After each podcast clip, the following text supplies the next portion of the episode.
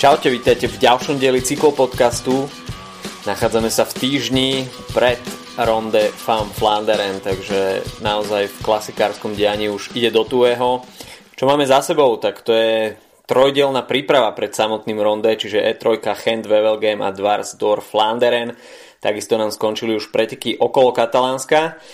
A okrem ronde nás čaká budúci týždeň aj preteky okolo Baskicka. Takže o tom všetkom dnes v dnešnom podcaste od mikrofónu vás zdraví Adam a Filip. Čaute.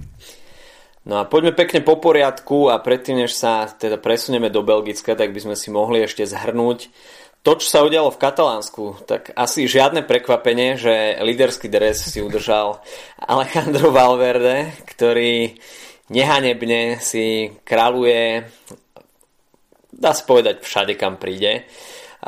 Ale celkom zaujímavé etapové víťazstva pred samotným dojazdom v Barcelone a to konkrétne etapa číslo 5 konečne sa nám výsledkovo pripomenul Jarlinson Pantano a takisto aj Matej Mohorič, ktorý neviem, či mal nejaké milné informácie, ale Jarlinson Pantano a Vegar Langen boli v takom menšom 10-sekundovom úniku a Matej Mohorič si to nejako asi dobre nezrátal a v šprinte o tretie miesto bol asi v domnení, že šprintuje o víťazstvo.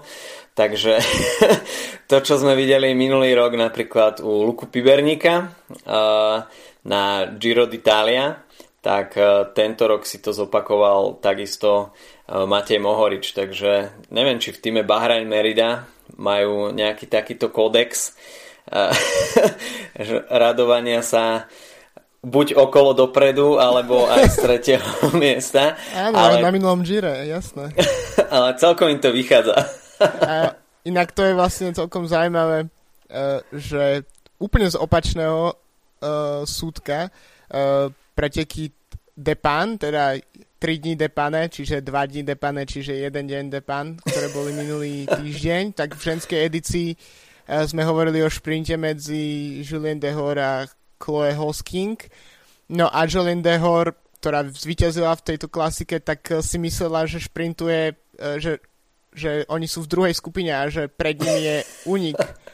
A teda, že nešprintuje o víťazstvo. Napriek tomu asi sa celkom potešila, keď zistila, že pred nimi nikto nie je. Takže uh, také veci sa stávajú. No. A nev, nevždy je to len uh, takýmto spôsobom, ale aj naopak. Zaujímavé. Doba vysielačiek a aj takéto veci sa stávajú. Dnes už negarantuje nikto nič. Ne.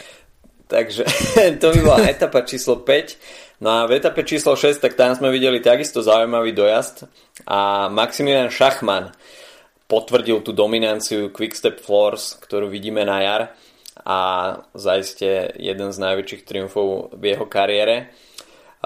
Sam Bennett tam mimochodom skončil až tretí a Matej Mohorič opäť štvrtý.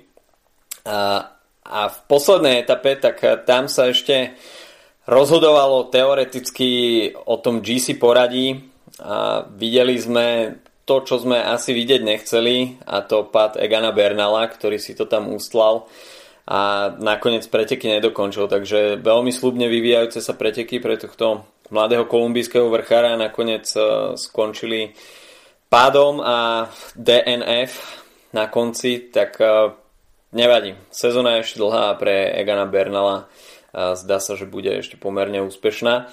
Kto sa však radoval v celi, tak to bol okrem Alejandra Valverdeho takisto aj Simon Yates, ktorý si nakoniec v tých výjazdoch na Monjuik počul na najlepšie a dokázal sa odtrhnúť z výšku štartového pola a nakoniec si s 13 sekundovým náskokom prišiel po etapové víťazstvo.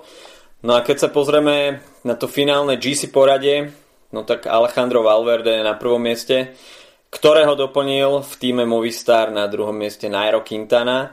A tretie miesto Pierre Latour, ktorý sa nakoniec o 47 vlastne so 47 sekundovým bankom, ale s rovnakým časom ako Simon Yates. Takže uh, veľmi zaujímavé, neviem čo nakoniec rozhodlo, keďže Simon Yates si pripísal aj etapové víťazstvo, takže neviem, nerozhoduje väčšinou v týchto prípadoch aj víťazná etapa?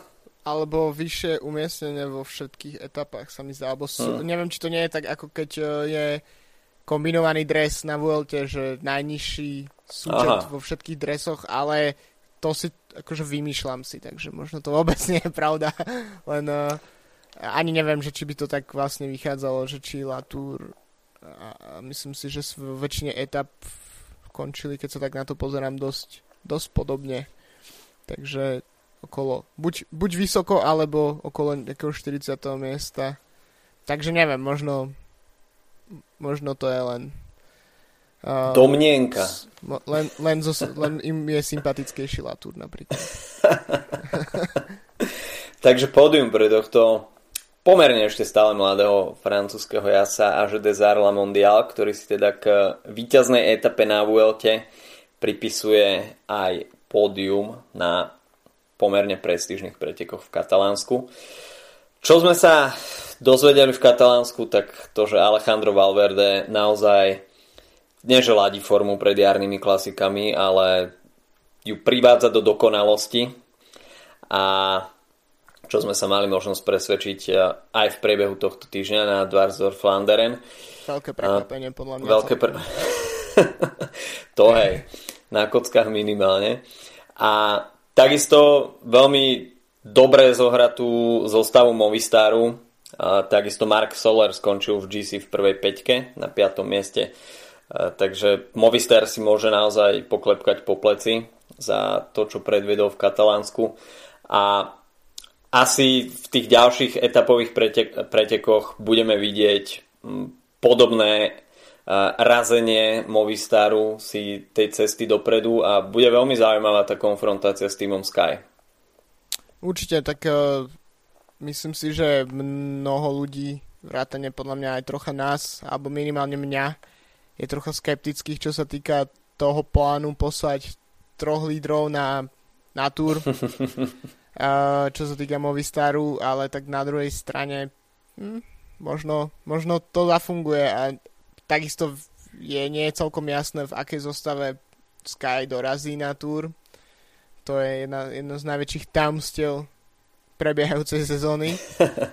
A, takže to je celkom ešte tie karty môžu byť naozaj otvorené. Nemyslím si ale, že, že to z nich robí nejaký e, že im to robí ten, tú prácu nejakú jednoduchšiu, keď majú toľko lídrov na druhej strane. Uh, ak si každý pôjde uh, nie len na seba, ale budú spolupracovať aj úplní lídry, čiže Landa, Valverde, Quintana, tak, uh, tak by z toho určite mo- aspoň pre jedného z nich mohlo byť pódium. No, minulosť nám už ukázala všelijaké scenáre, keď tými vyslali uh, na Grand Tour viacelo lídrov. Niekedy to vyjde, niekedy to nevyjde. Čas ukáže, aké to bude v prípade e, týmu Movistar, ale do túr je ešte naozaj veľmi ďaleko a ešte sa tam môžu pritrafiť rôzne zranenia alebo iné komplikácie. Takže toľko asi malý exkurs do Katalánska a mohli by sme sa naplno presunúť do Belgicka, kde sme mali možnosť vidieť tú trojprípravu pred Ronde van Flanderen. A všetko to odštartovala E3, ktorú sme videli v piatok. No a tam to bola dokonalá súhra týmu Quickstep. Naozaj bol to asi taký splnený sen Patrika Lefevra, kde to konečne zafungovalo a dá sa povedať, že Quickstep si tam spravil zo všetkých dobrý deň, pretože vo všetkých troch skupinách, ktoré boli vytvorené, tam mali minimálne dvoch jazdcov a dá sa povedať, že mohli si určiť akýkoľvek scenár tých pretekov, pretože v prvej skupine sme respektíve v tom hlavnom úniku sme mali možnosť vidieť Nikio Terpstru a Iva Lamperta, a, ktorí si to tam spoločne, a, ktorí sa spoločne predierali cez a, tie Hellingeny, ktoré boli v programe dňa. A, no takisto v druhej skupine sme videli Filipa Šilberta so Zdenkom Štybarom, takže a, naozaj tá dominancia Quickstepu bola obrovská a nie sa čo čudovať, že Nick Terpstra to nakoniec uh, zvládol až do toho zdárneho konca. Boli to preteky podľa mňa, ktoré ktorých bolo jednoznačne vidno, že niekedy možno taká tá formatívna časť, napríklad okolo 50-60 km pred cieľom, kedy už naozaj sa miešajú karty vo veľkom a, a kedy napríklad uh, televízie nám dostupné spúšťajú prenos, tak, uh, tak sú práve tým najzaujímavejším momentom samotných pretekov, pretože podľa mňa posledných um, povedzme 10-15 km už bolo viac menej rozhodnuté, čo sa bude diať uh, a ako to skončí hoci tam boli nejaké celkom zaujímavé preskupovania, ale čo sa týka víťaza, tak to bolo viac menej rozhodnuté. A zatiaľ, čo v tej časti práve, keď, keď vpredu bol Terpstra s Lampartom a ešte v tých e, čelných skupinách e, figurovali aj napríklad aj Sagan a zároveň v každej skupine, ako hovoríš, veľmi silné meno z Quickstepu, vlastne ktorýkoľvek z ich jazdcov by tieto preteky v pohode mohol vyhrať pri takejto taktike. Uh, tak uh, to bolo podľa mňa oveľa zaujímavejšia časť pretekov ako samotný záver. Uh, tieto preteky dosť poznačil pád hromadný uh-huh. na jednej z takých tých uh, úzkých cestičiek, takže to je vlastne uh, tam to je vlastne moment, kedy, kedy vznikajú všetky tie skupiny tak z nenazdajky, pretože ten, kto, komu sa podarí byť v prednej skupine, tak uh, to má o niečo jednoduchšie, keďže m, ako náhle sa upchajú v podstate tie cesty cyklistami, servisnými autami a jedným s druhým, tak už naozaj sa tie sekundy strácajú veľmi ľahko. Takže tieto preteky boli dosť poznačené tým, že vlastne Quickstep um, či už vedome, či nevedome sa jednoducho sa im podarilo veľmi dobre zorientovať v tejto situácii a, a tak množstvo jazdcov tak totálne vyšachovali konkurenciu, že, že, že to proste nemohlo dopadnúť inak. Inak keď sme pri tom, že ktoré týmy sa tam silne ukazovali celkom silno, tak podľa mňa pozitívne prekvapenie celkom BMC. Mm-hmm. Aj keď teda samozrejme to je tým, ktorý má Fanavemata, takže nemôžeme hovoriť o nejakých ultra prekvapeniach, ale uh, to ako si tam počínali Stefan Kung a tiež Jürgen Rolands, tak, uh, tak na, naozaj boli jedným z kľúčových uh, hráčov, čo sa týka sťahovania tej uh, tej straty na, na Terpstru v záverečných kilometroch. Uh, trocha možno sklamanie Sagan, hoci tiež pád a práve po mne už keď tam sa tá strata trocha uh, keď tam začala trocha narastať, tak asi práve po mne už trocha asi vypol motor, predpokladám.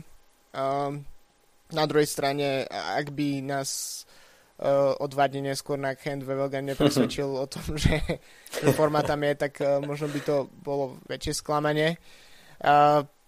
Inak si myslím, že to, aké počasie momentálne máme v celej, viac menej v celej Európe, tak výborne poznačuje práve tieto belgické klasiky a myslím si, že to počasie je ešte o niečo horšie, ako zvyklo bývať v minulých rokoch. Uh-huh. Uh, napríklad k čomu sa určite, určite dostaneme a Dvars von Flanderen, kde naozaj uh, radšej by som ostal doma na, na mieste tých cyklistov. Tak, uh, takže, takže E3 bol tiež jeden z tých pretekov, kedy, kedy naozaj musel, musel ísť do červených čísel títo jazdci a naozaj zatlačiť na to, aby, aby to pretrvali.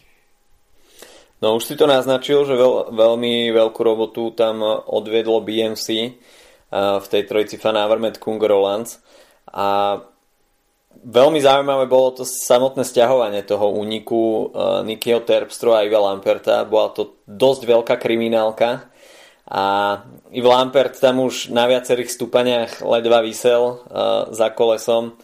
Nikyho Terpstru, ten ho ešte takticky počkal, pretože predsa len Yves Lampert to vedel na tej rovine potiahnuť a prestriedať sa, čím Terpstra ušetril nejaké sily, ale ten, ten náskok e, sa tam pohyboval v tom rozmedzi 40 sekúnd, minúta a v jednu chvíľu sa už naozaj zdalo, že Terpstrovi už nič nestojí v ceste za tým víťazstvom, ale ako sa začala spájať tá druhá tretia skupina, tak to zloženie tam bolo už potom naozaj veľmi silné. Bol tam Fan Marquez, Tuiven, Nasen, Moskon, Štýbar, Trentín, Kung Rolands, Fan Avermet.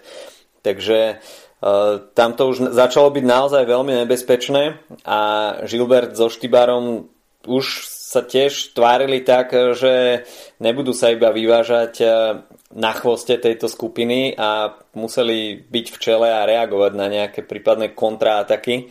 A veľmi zaujímavé bol atak Filipa Žilberta, ktorý sa tam vlastne chcel dostať k Nikimu Terpstrovi. Nakoniec e, však asi v Quickstepe pochopili, že e, je to asi zbytočné mrhanie síl. A teda tá spolupráca na konci už nefungovala až tak dobre. Predsa len BMC odtiahlo väčšinu tej roboty a tým ďalším jazdcom sa nechcelo nejako extra ťahať tú špicu, takže možno aj toto uľahčilo Nikimu Terpstrovi prácu na tom čele a tá jeho individuálna časovka nakoniec skončila, skončila víťazstvom. No a Filip Žilbert, tak ten si to tam naozaj lišiacky potom došprintoval o tú druhú priečku. Takže mm, veľmi, veľmi dobrý taktický výkon z dielne Quickstepu a nakoniec Greg Van Avermaet si stihol došprintovať iba po to tretie miesto. Ale Quickstep naozaj naznačuje aj teda z tých ďalších pretekov, že konečne je to tá jar, ktorá patrí im a uvidíme, čo bude na ronde pretože predsa len no, sú to prestížne klasiky, ale ten primárny cieľ Quickstepu je Paríž-Roubaix a Ronde van Flanderen, takže až, až po týchto dvoch monumentoch, ktoré na seba nadvezujú, tak sa bude hodnotiť tá sezóna, či bude úspešná, čo už teraz je, alebo bude mimoriadne úspešná.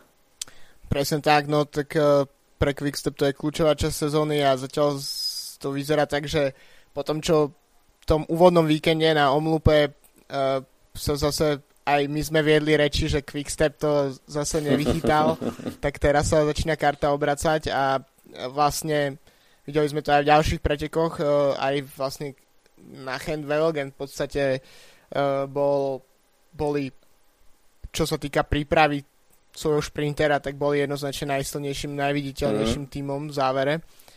A tak e, ono to je tiež spôsobené tým, že zatiaľ čo napríklad e, e, v prípade Bory napríklad, tak máme jednoznačného lídra v podobe Sagana, je tam Žolík Danielos, teoreticky možno Markus Burkhardt, sú silní jazdci, to nikto nebude brať, ale keď si vezmeš zo, takú štandardnú zostavu Quickstepu na, jednu, na, jednu, na jedný z tých hlavných pretekov klasikárskej sezóny, tak uh, tam z, z 6-7 jazdcov môže pokojne 5 vyhrať kedykoľvek a nikto by sa tomu nečudoval, pretože to je naozaj all-star tým, čo sa týka toho, uh, toho terénu, toho obdobia, toho počasia.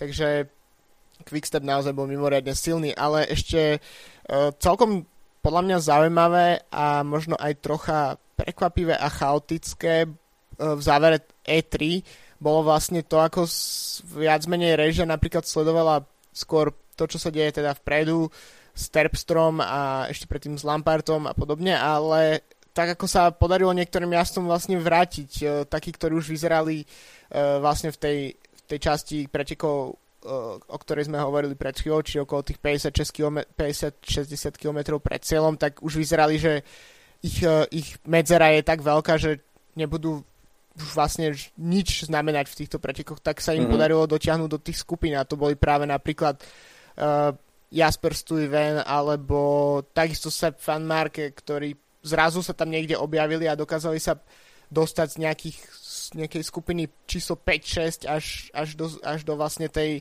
uh, tej skupiny, ktorá stíhala Terpstru. Takže myslím si, že to je celkom uh, tiež hovorí niečo o výkone tých jazdcov, že možno uh, taký fan Marke nemusel skončiť na pódiu v týchto pretekoch, ako to má vo zvyku, ale, ale uh, tesne za, za prvým miestom alebo štvrté miesto, ale ten výkon hovorí o jeho forme viac ako možno pohľad na výsledkovú listinu.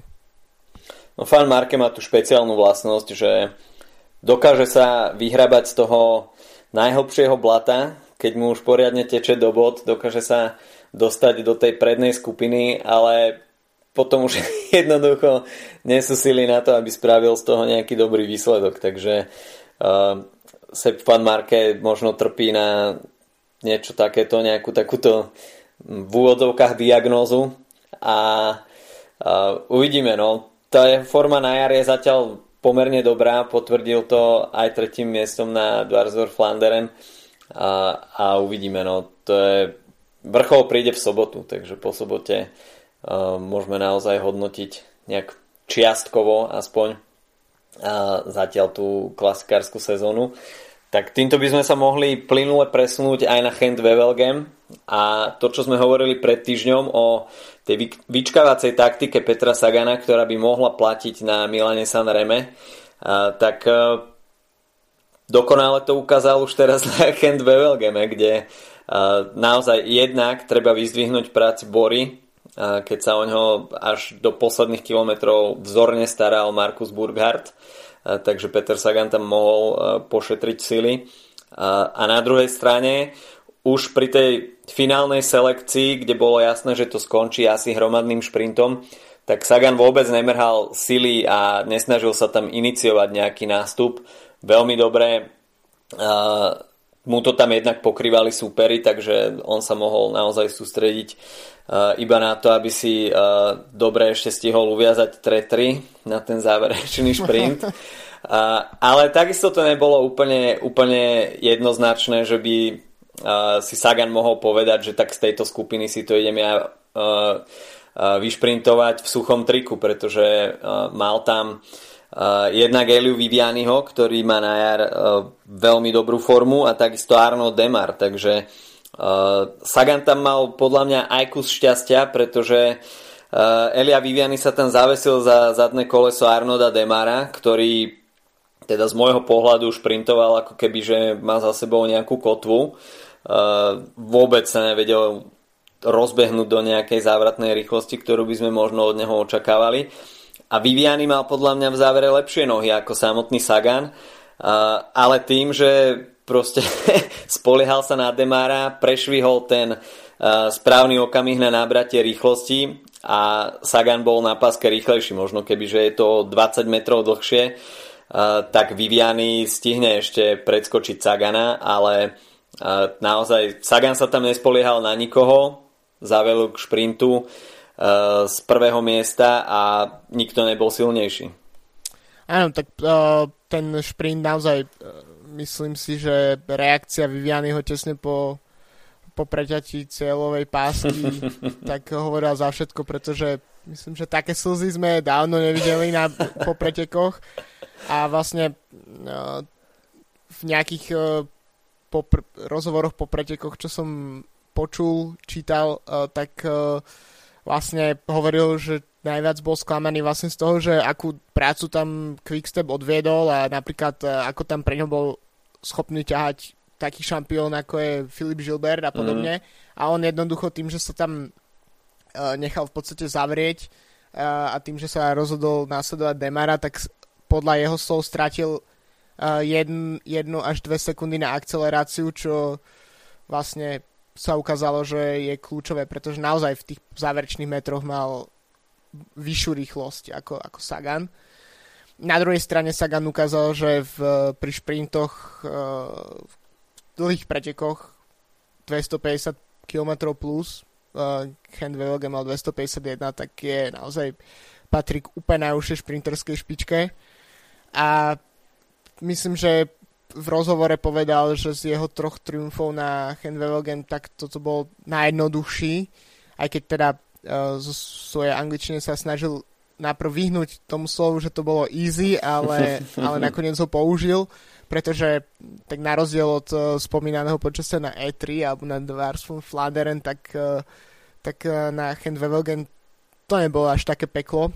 A myslím si, že tam tie našetrené sily uh, možno aj pre možno aj dôsledok toho, že na, na E3 nešiel až, tak, uh, až také bomby, tak, eh, tak sa ukázali ako, mm, ako celkom kľúčové v tom, tom záverečnom šprinte. Eh, na čo by som ešte možno upozornil, tak to je 10. miesto, Wood Fanart, mm-hmm. takže už myslím si, že ten výsledok už pre ňo musí nejaký prísť. Bolo by to super, keby, keby cyklokrosový šampión uchmatol nejakú klasiku? To samozrejme, to ako samotná forma Volta Fanarta, keď si zoberieme, že má za sebou celú cyklokrosovú sezónu, ktorá sa možno na prvý pohľad nemusí zdať nejak extra dlhá, ale uh, je to úplne iná príprava, takže Volt van Aert mal minimálny čas na prípravu na tú cestnú sezónu a možno ani sám nečakal, že to potiahne až takto ďaleko, že sa zúčastní toľkých pretekov, ale prečo nie? Naznačujú, že je konkurenceschopný na ronde a na ronde, na Strade Bianche. A, takže a, veľmi, veľmi dobrá podarená jar pre Volta Fanarta a naozaj to klopanie na dvere prestupu do a, toho cestného pelotónu je na spadnutie. Uvidíme, čo nám ukáže na ronde. Sám som veľmi zvedavý, pretože toto bude, bude veľmi ostro sledovaný. Doteraz to bolo naozaj také OK, veľmi dobré výsledky, ale vieme, čo pre Belgičanov znamená ronde, takže tam naozaj pokiaľ by spravil nejaký veľmi dobrý výsledok, tak myslím si, že ten samotný tlak na ňo, čo sa týka tej koncentrácie vyslovene iba na cestu by sa enormne zväčšil.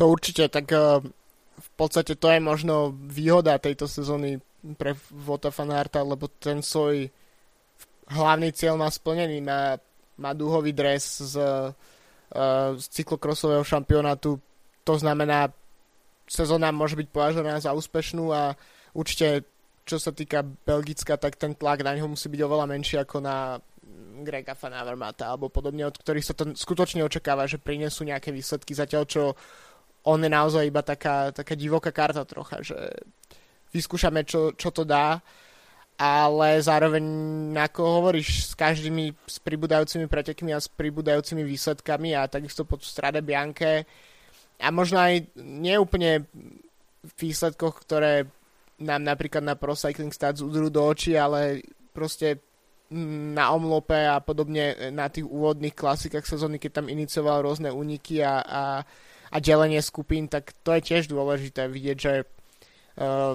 sa dokáže takticky v tých, uh, tých uh, pretekoch orientovať, dokáže tam robiť vlastne takú špinavú robotu možno aj svojím spôsobom a aj keď nakoniec nevyhrá alebo nepriniesie si výsledok, tak e, je viditeľný v tých pretekoch. Čo jednak je dôležité podľa mňa pre jeho tým, ktorý je prokontinentálny, e, aby bol vidieť a podobne, ale na druhej strane je to veľmi dobré pre nejakú, pre jeho školu v podstate e, pretekársku na ceste.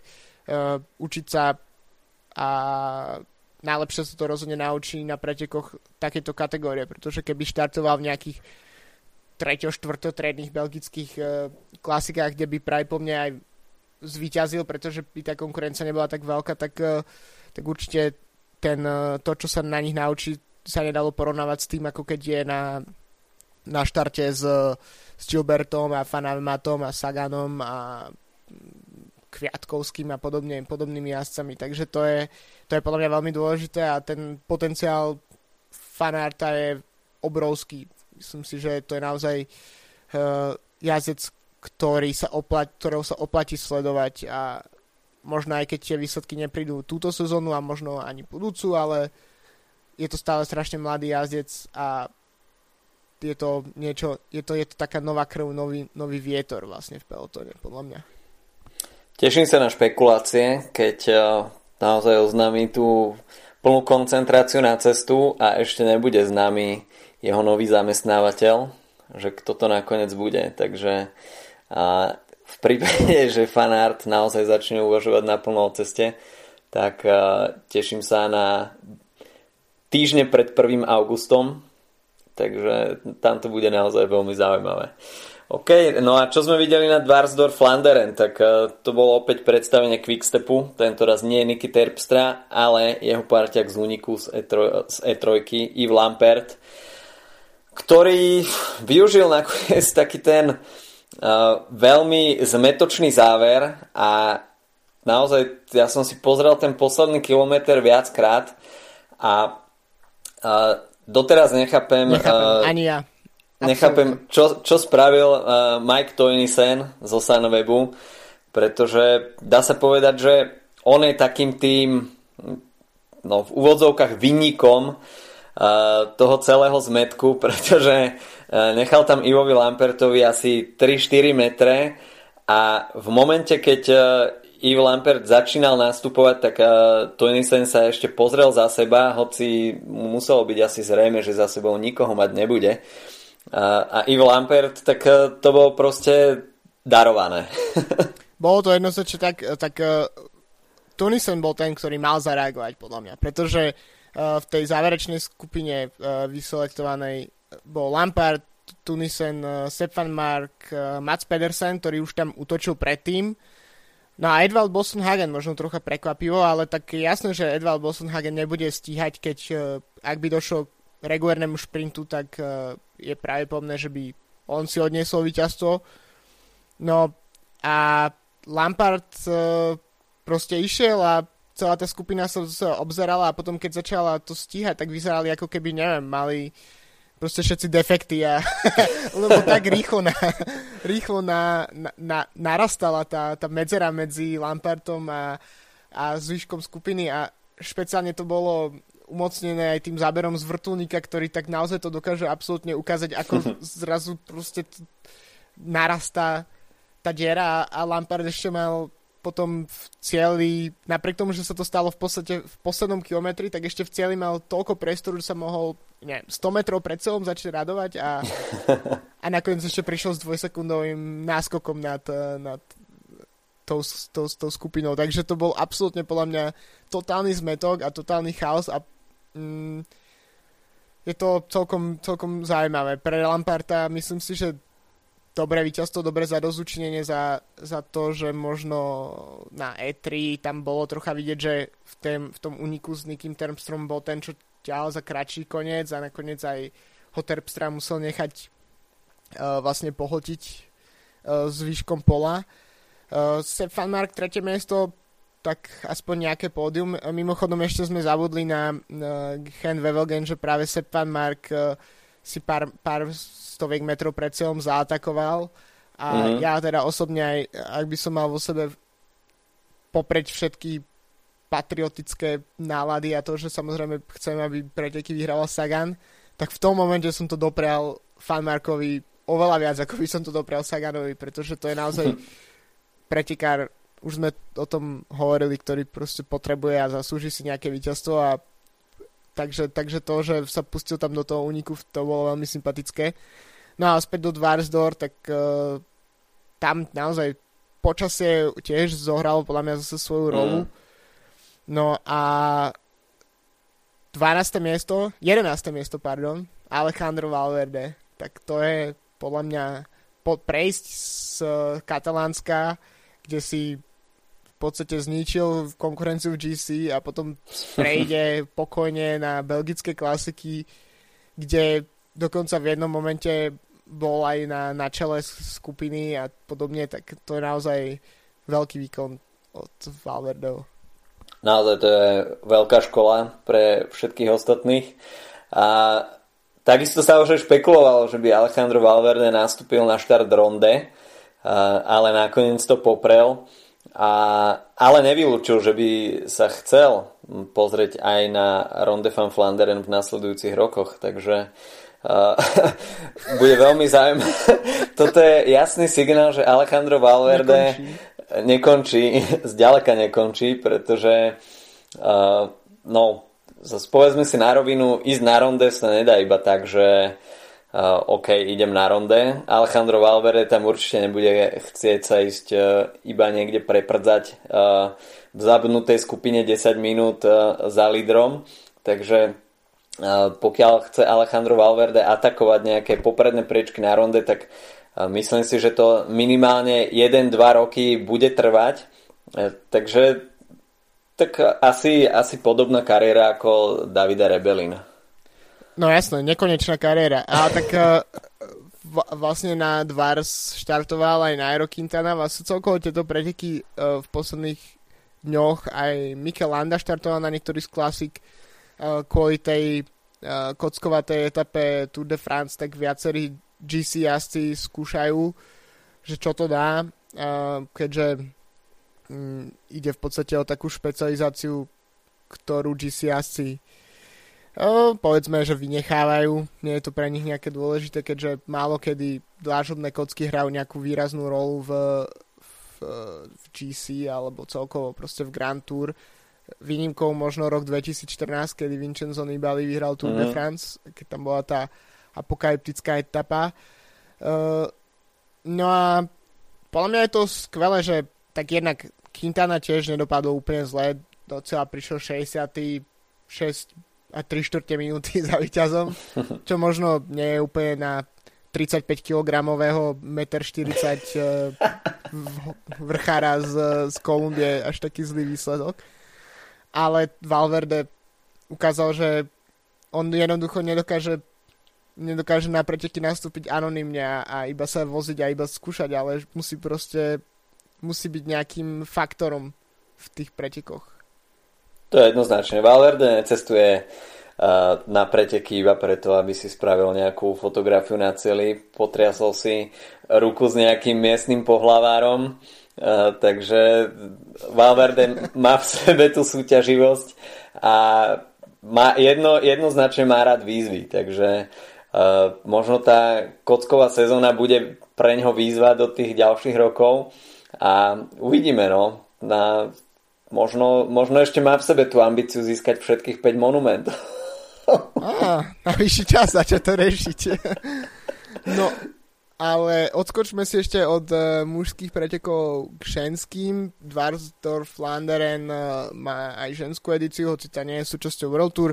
Tam zvíťazila Ellen van Dijk uh, z týmu Sunweb, ktorá svojim typickým časokárským štýlom rozdrvila konkurenciu a prišla s 55 sekundami náskoku pred Amy Peters a uh, Florte Makaj z jej týmu Sunweb. Uh, a čo sa týka ženského World Tour, tak uh, svoje pod, svoje, svoju verziu mal aj Hent Velogem.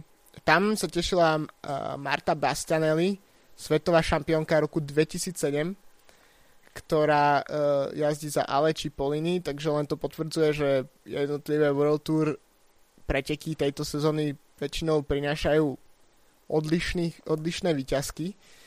A celkovo vo World Tour je momentálne líderkou Julien de Hor, ktorá skončila na Handvevelkem druhá a je myslím o 10 bodov pred Kašou neviadomou. Uh, takže predpokladám, že z ronde, uh, ktoré sa jazdí tento víkend, tak uh, sa bude trocha meniť porade v ženských, žen, ženskej World Tour, pretože je to tam celkom nasekané, čo sa týka množstva bodov. A ešte možno by sme mohli odbehnúť uh, trocha inde, a to konkrétne na dráhu, pretože ďalší titul majstra sveta si z pára majstrovstiev sveta v dráhovej cyklistike odnesol Jozef Metelka a k tomu pribalil aj svoje tradičné striebro. Takže uh, piatý titul majstra sveta v zdráhy, ak sa nemýlim. Mm, je to možné, nemám to úplne v hlave. Plus samozrejme časokársky titul majstra sveta z cesty, olimpijské zlata, zlato. Takže Josef Metelka naozaj pokračuje vo svojej dominancii na paralympijskom poli. Gratulācie. Takže naozaj Jozef Metelka. Ešte stále v slovenskom drese, neviem ako sa pohybuje táto jeho kauza a nejaké zlepšenie vzťahov prípadne v zväze, o čom pochybujem, ale OK, stále medaily pre slovenský reprezentačný paracyklistický dres, takže perfektný výkon. No ale hlavným chodom tohto týždňa je jednoznačne Ronde van Flanderen, Cyklistický sviatok, národný štátny sviatok v Belgicku. Uh, naozaj ľudový festival, kde vychádza pravidelne do ulic 100 tisícky ľudí a nielen teda Belgičanov, ale naozaj uh, je to taká putnická záležitosť všetkých fanúšikov cyklistiky z celého sveta, pretože kde môžete uvidieť jednak takú komplexnú cyklistiku ako na ronde, takisto aj s viacerými prejazdmi toho istého miesta, takže keď sa napríklad tento rok postavíte na Quaremont, tak uvidíte vy peloton až 3 krát. Takže naozaj veľká udalosť v celom cyklistickom svete a plná pozornosť sa teda sústredí na flámske Hellingeny, kde uvidíme naozaj tú klasikárskú smotanku a bude veľmi ťažké predpovedať tých hlavných favoritov, pretože naozaj to bude who is who a to, čo sme videli doteraz, tak absolútne nemusí platiť v tom vývoji samotného ronde.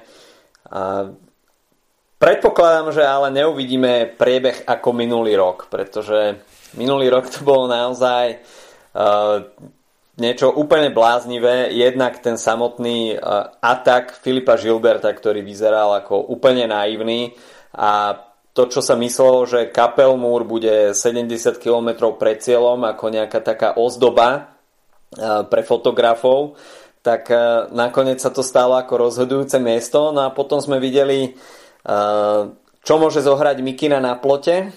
Takže stále ešte veľmi čerstvo v pamäti pád Petra Sagana, Grega Van Avermeta a Olivera Nesena.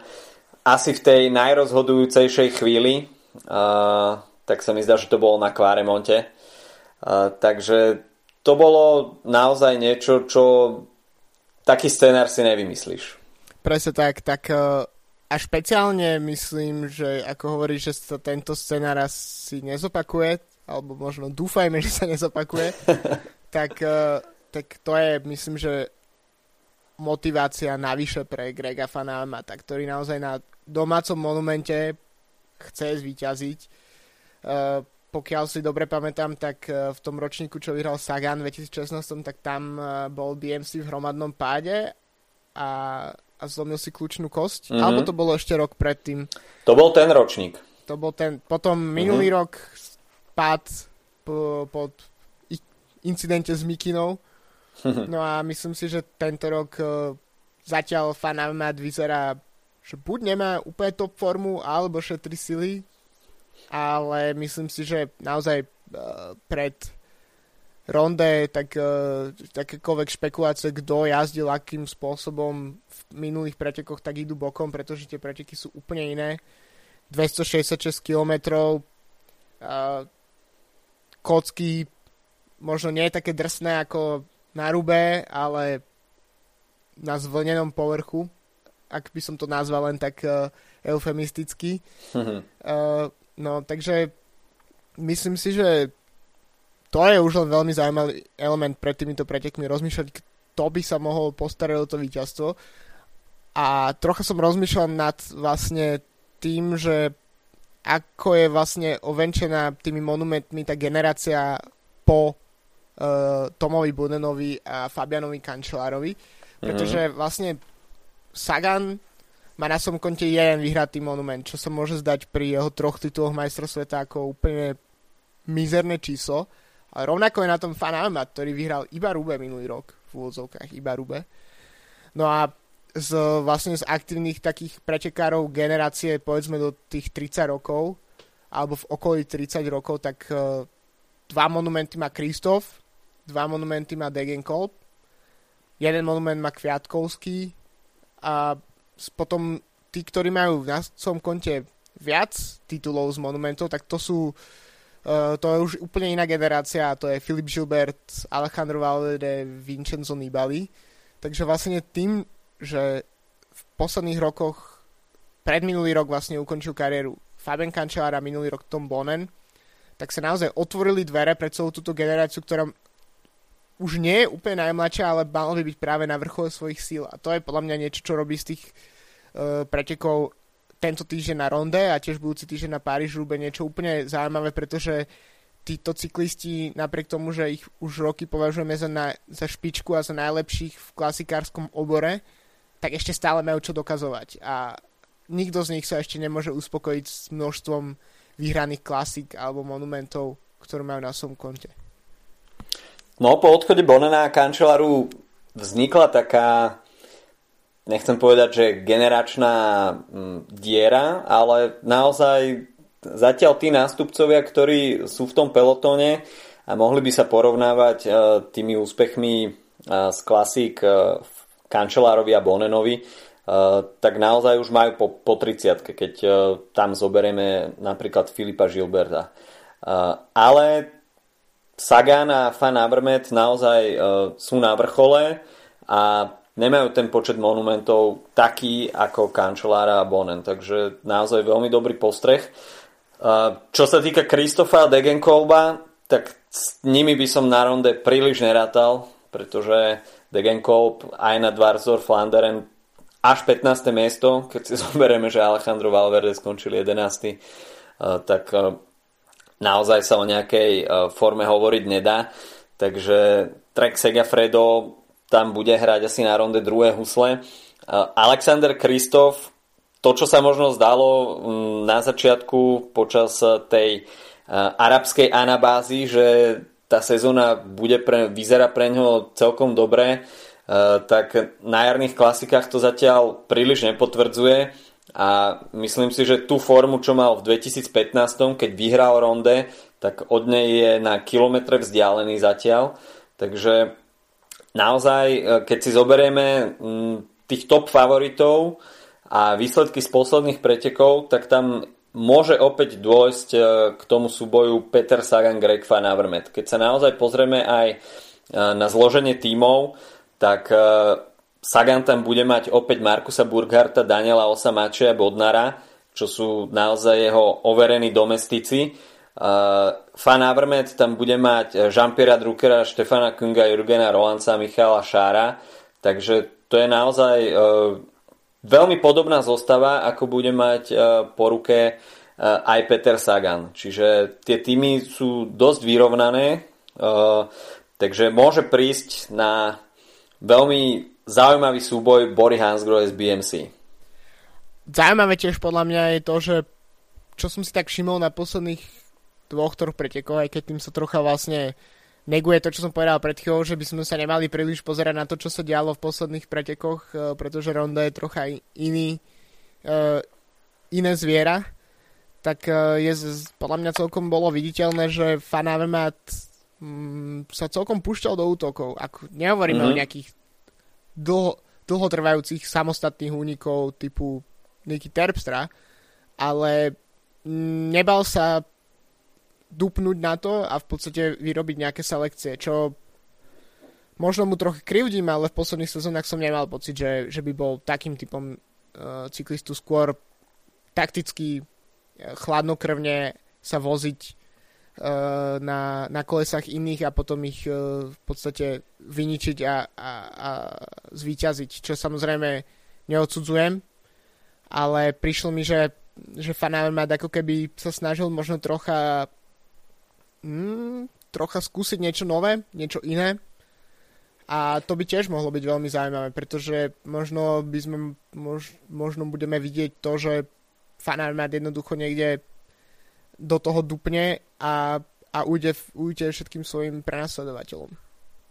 No, v posledných rokoch e, na ronde sme videli, že naozaj útok je najlepšia obrana. E, nevideli sme v posledných rokoch niečo také, že uh, by niekomu došli sily. Naozaj, pokiaľ už niekto zavelil k tomu rozhodujúcemu úniku, tak pretavil to do toho víťazného konca. Či sme, či sme to videli u Filipa Žilberta alebo u Petra Sagana, uh, takisto aj u Alexandra Kristofa. Takže uh, tam to bolo naozaj uh, o tom, že kto mal nohy zautočil a ne, neohliadal sa za seba, že uh, akých superov uh, tam za sebou nechal. Takže uh, táto taktika, pokiaľ by Fan Avermaet pokračoval v tom nastolenom uh, trende, tak uh, by mohla byť úspešná. Na druhej strane si treba povedať, že Fan Avermaet, hoci uh, na tých posledných klasikách hýril aktivitou, tak bol k tomu prinútený.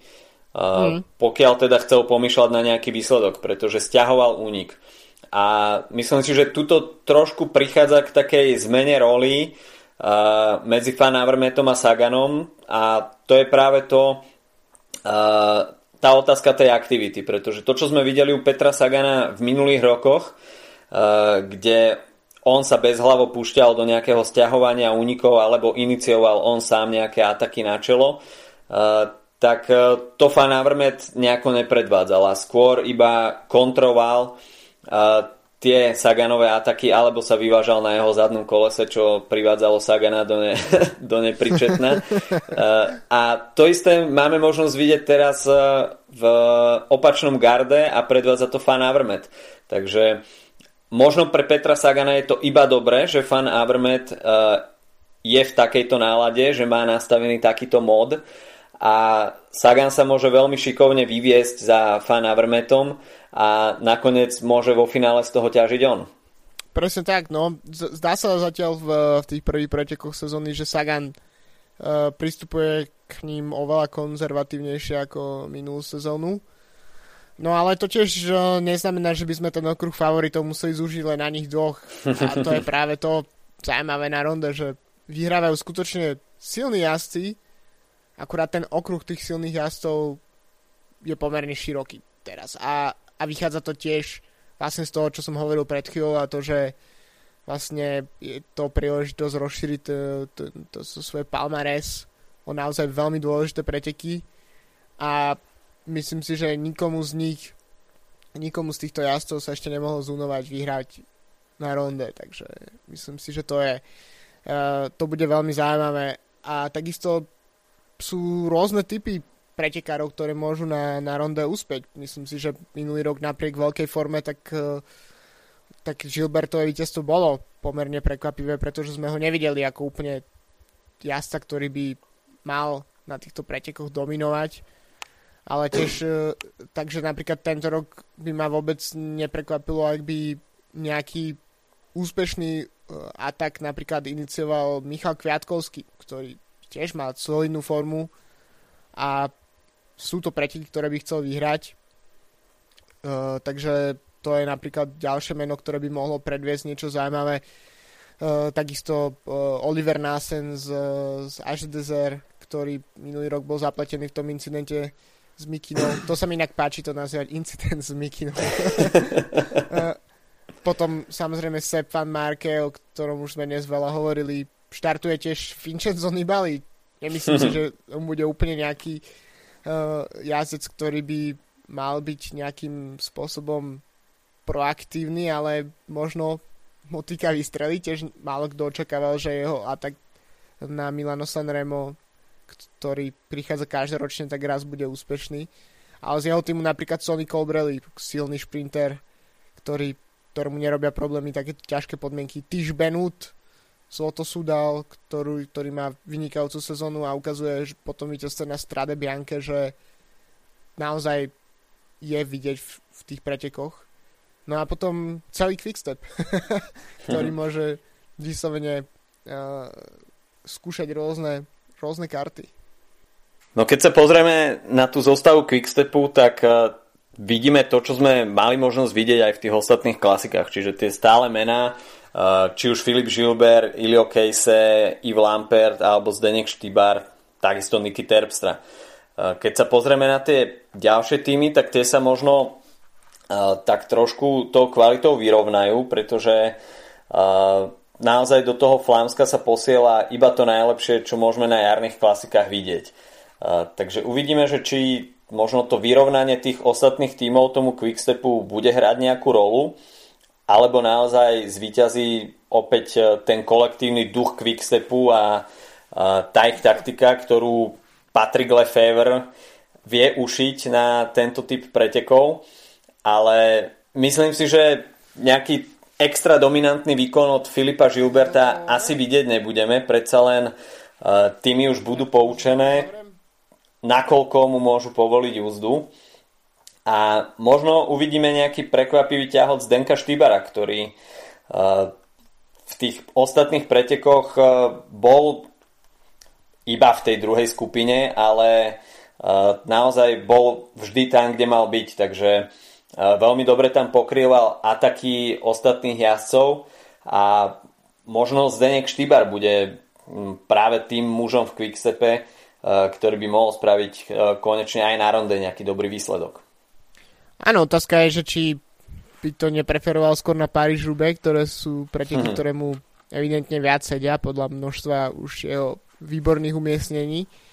Tak uh, možno teraz poviem niečo trocha také nepremyslené. Na druhej strane ja si myslím, že sila toho týmu sa prejavuje v prvých niekoľkatých desiatkách kilometrov, ale potom, keď už prichádzajú uh, tie rôzne stúpania, tak to je každý sám za seba, pretože to nie, nie je tak, že by na tých úzkých pavé stúpaniach by sa mohol postaviť nejaký vlak nejakého týmu a naozaj si tak ako pastiersky posunúť svojho jazdca niekde, niekde dopredu, ale naozaj tam ide o čistú silu jednotlivých jazdcov, takže nechcem tým samozrejme dávať dole silu jednotlivých tímov, ale bolo to vidieť aj minulý rok, keď v podstate Gilbert uh, sa rozhodol uniknúť a v podstate z posledných 70 km si odmakal sám a uh,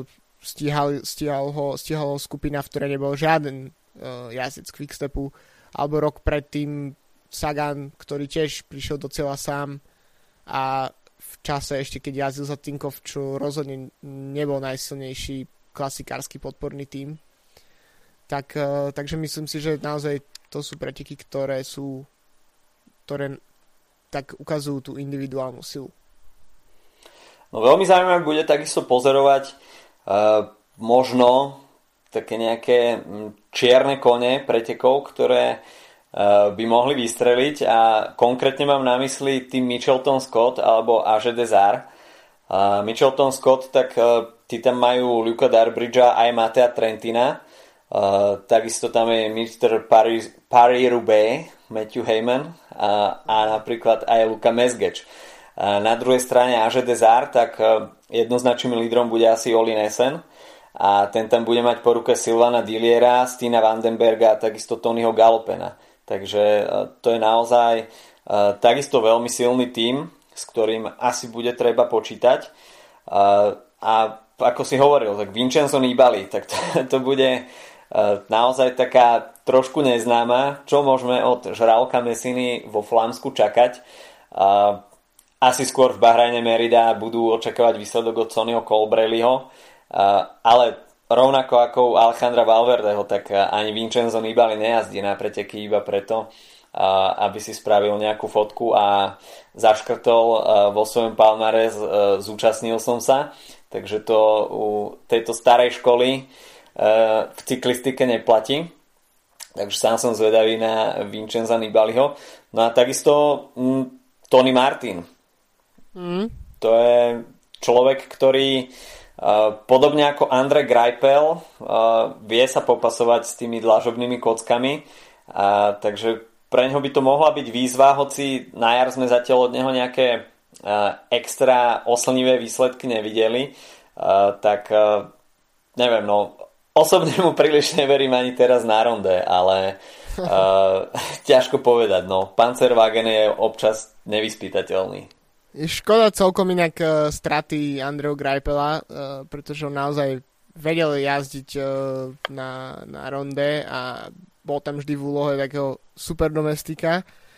Čo sa týka Tonyho Martina, tak uh, zavedol do takého útoku v, včera nad Varston Flanderen, Lars von Flanderen, ale šmyklo ho na jednom super krátkom páve úseku v, v takej v takej zákrute, povedzme ostrej zákrute na páve a v tom momente mal nad uh, stíhajúcou skupinou asi 10 sekúnd, takže kým sa postavil na nohy, aj keď sa mu nič nestalo, myslím ani jemu, ani bicyklu, tak, uh, tak vlastne ten náskok už bol stratený.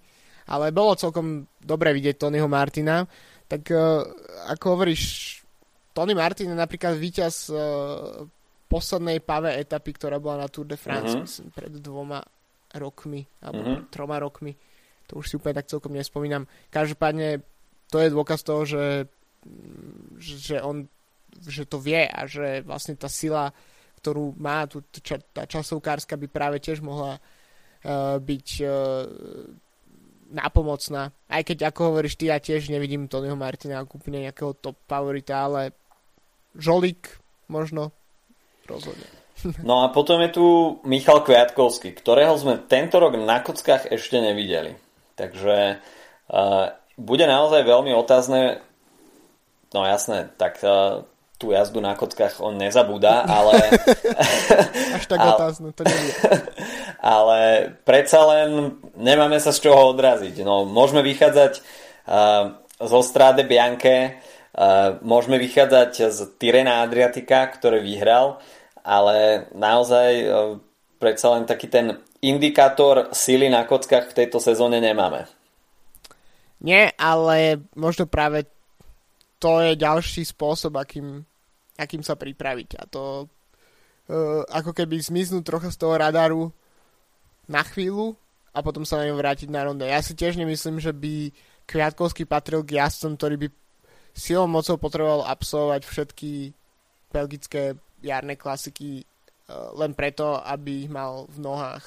A myslím si, že po tom, čo vyhral tento rok už dva týždňové etapáky, tak ukazuje, že formu má, aj keď možno na trocha iný štýl pretekania. Na druhej strane Kviatkovský je, je pretekár v takom tom zmysle slova, že uh, jednoducho ilustruje ako keby tie preteky. Dokáže mm-hmm. ich, uh, dokáže, dokáže naozaj pripraviť také pomerne málo predvídateľné scenáre. Vlastne teraz mi on tak prišlo uh, do hlavy jeho spoločný únik s Petrom Saganom na E3 pred dvoma rokmi, uh-huh. tak uh, to je presne, presne podľa mňa Kviatkovský, ktorý, ktorý ukazuje, že na to má. Takže ja by som určite by som mu dával viac šanci ako, ako Tonymu Martinovi.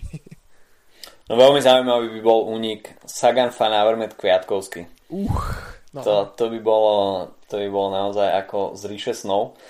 No a o Kristofovi a Degenkolbovi sme už hovorili. A ešte by som sa teda pozastavil nad e, pro konti týmami, ktoré tiež vysielajú e, na ronde pomerne solidnú zostavu. O Voltovi Fanartovi sme už hovorili, takže naozaj e, všetky oči budú aj na ňom. Takisto v drese Vanty Group Gover štartuje Gilles van Kersburg a konečne som to vyslovil uh, správne. Gratulujem. A takisto sa na ronde e, pozrie aj Brian Cockart a v drese Cofidisu aj Christoph Laport. Takže uh, Brianovi Cockardovi asi veľké šance nedávame. Uh, ale napríklad Christoph Laport skončil štvrtý na Hand Wevelgeme. Takže pokiaľ by sa stretol s formou aj v sobotu, tak by Cofidis okrem Nasera Buaniho mohol konečne zaznamenať e, aj nejaký solidný výsledok e, v nejakom monumente. Mm, ale skôr nie. ale, ale skôr nie. OK, takže moment pravdy. Koho typuješ na víťazstvo v ronde? Skôr to je u mňa nie, že uh, koho typujem, ale koho si prajem. A myslím, že už som to dnes naznačil a to je Sepp van Mark. OK, toho by som si prijal veľmi aj ja, ale typoval by som uh, Petra Sagana. Ej, hneď, ale to nerobíme. Hneď, hneď, to, hneď to aj odôvodním. Uh, pretože ako sme už analyzovali, tak Greg Van Avermaet ronde ešte nevyhral. Bude určite pod väčším tlakom ako Peter Sagan. A tým, že Greg Van Avermaet je v tej útočnej nálade, tak uh, myslím si, že Sagan by to mohol zužitkovať a trošku sa tak s Van Avermaetom takticky pohrať a nakoniec by mal Sagan v závere úplne najviac síl. Takže vidím to na záver na Paterbergu uh, Van Avermaet a s Petrom Saganom s tým, že Sagan ušetrí počas pretekov viacej síl a nakoniec by sa mohol radovať v cieli. Ale to, to je iba taká, taká bajka, takže. Sobota ukáže, e, nedela ukáže, nakoľko sme boli pravdiví. tak to je, len by som k tomu povedal, že pre tých, ktorí nepočuli všetky naše epizódy, tak je to myslím prvýkrát, čo niekto z nás vybral Sagana ako potenciálneho víťaza pretekov. Asi pretože, hej, asi hej. Pretože ja to nerobím z princípu, a myslel som, že aj ty to nerobíš z princípu. Nik- nikoho lepšieho, ne, žiaden iný, iný scenár si neviem predstaviť, takže neviem. Podaj by si mal pravdu. Podaj by si mal pravdu. OK, takže to by, to by bolo naše preview ronde, no a budúci týždeň na, od pondelka nám začínajú takisto preteky Vuelta Ciclista al Pai Basco, takže preteky okolo Baskicka, ktoré sú takým neoficiál, ktoré sú neoficiálnymi majstrovstvami sveta vrchárov. takže naozaj to je 7 dní horskej cyklistiky a dá sa povedať, že od tých kopcov si oddychnú jazdci iba v etape číslo 4, čo bude individuálna časovka na 19 km. No a o tom samotnom, o, tej sa, o tom samotnom charaktere pretekov svedčia aj predošli výťazy. Keď sa pozrieme na mená ako Valverde Contador, Purito Rodriguez alebo Nairo Quintana, tak tam naozaj nie je pochyb o tom, že šancu presadiť sa majú naozaj iba tie top vrchárske mená. Koho tam môžeme očakávať tento rok? Tak v drese Movistaru, ktorý tam má naozaj who is who, čo sa týka tej vrchárskej scény, tak je tam zatiaľ napísaný Mikel Landa a Nairo Quintana plus Carlos Betancourt. Oh. Takže uh, veľmi silná, silné kolumbijsko-španielsko zo, španielské zoskupenie. Takisto zatiaľ na tom predbežnom startliste Vincenzo Nibali, Roman Bardet, Richie Port, ktorý mierí do Baskicka po 5 rokoch a bude veľmi zaujímavé sledovať Porteho formu. Uh, spolu s ním TJ Van Garderen. Spolu, spolu TJ. Uh, no a premiéru v Baskicku zažije v roli lídra aj Leo Koenig. Takže Neviem, či je toto úplne najvhodnejší spôsob ísť do Baskicka ako líder s ešte nikdy neabsolvovanými pretekmi okolo Baskicka, ale budíš. Veľká možnosť e, pre Lea Keniga ukázať, ako na tom je. No a myslím si, že sa asi rozhodne medzi týmito menami. Možno ešte Ilnur Zakarin v drese Team Education First – Drapak powered by Cannondale. uvidíme hey, aj dobre. uvidíme aj Rigoberta Urana. Uh, no a takisto Julian Alaphilippe v drese Quickstepu, Adam Yates uh, za Michelton Scott, Primož Roglič, možno, minimálne tá časovka by mu mohla sedieť. No a Team Sky, tak uh, je tam zatiaľ napísaný Michal Kviatkovský, ale zaujímavé meno Pavel Sivakov. OK, mladý, uh, mladý potenciál um, týmu Sky tento rok už uh, sme videli, že Egon Bernal dokáže jazdiť na najvyššej úrovni v World Tour pretekoch, tak, tak uvidíme, čo, čo, čo predvedie Sivakov. No. Uh, aj tak napriek tomu si myslím, že možno to bude nebudú úplne pre neho preteky ako GC jazda, ale skôr také oťukávanie sa. Asi, asi áno. Uh, no a takisto Bauke Molema v uh, drese treku Segafredo. Uh, no a UAE tam posielajú napríklad Ruja Koštu. Takže uh, skôr sa ale držím toho, že to bude asi súboj medzi Movistarom, BMC, možno Sky, uh, ale asi Mikel Landa. Mm, a ja napriek tej časovke tak, uh, tak hovorím, že Roman Bardet. OK. Dobre, môže byť. OK, tak to by bolo na tento týždeň od nás asi všetko. V sobotu štartujú preteky B4 v slovenskej verzii z Bratislavy na Slovakia Ring, takže pokiaľ máte chuť a šancu byť v sobotu v Bratislave, môžete si ísť pozrieť Grand Depart týchto pretekov. Grand Departenza. alebo, alebo ísť si pozrieť samotný finish uh, do Orechovej potpone. Uh, pre ostatných asi highlightom týždňa ronde, takže v nedelu všetci priklincovaní v telke, navarené hranolky a tmavé pivo v ruke. Takže uh, uvidíme. Dúfame, že to bude naozaj divadlo, na ktoré sme zvyknutí z posledných rokov a budeme si mať uh, čo rozoberať budúci týždeň. Takže pekný víkend cyklistiky. Čaute. Čaute.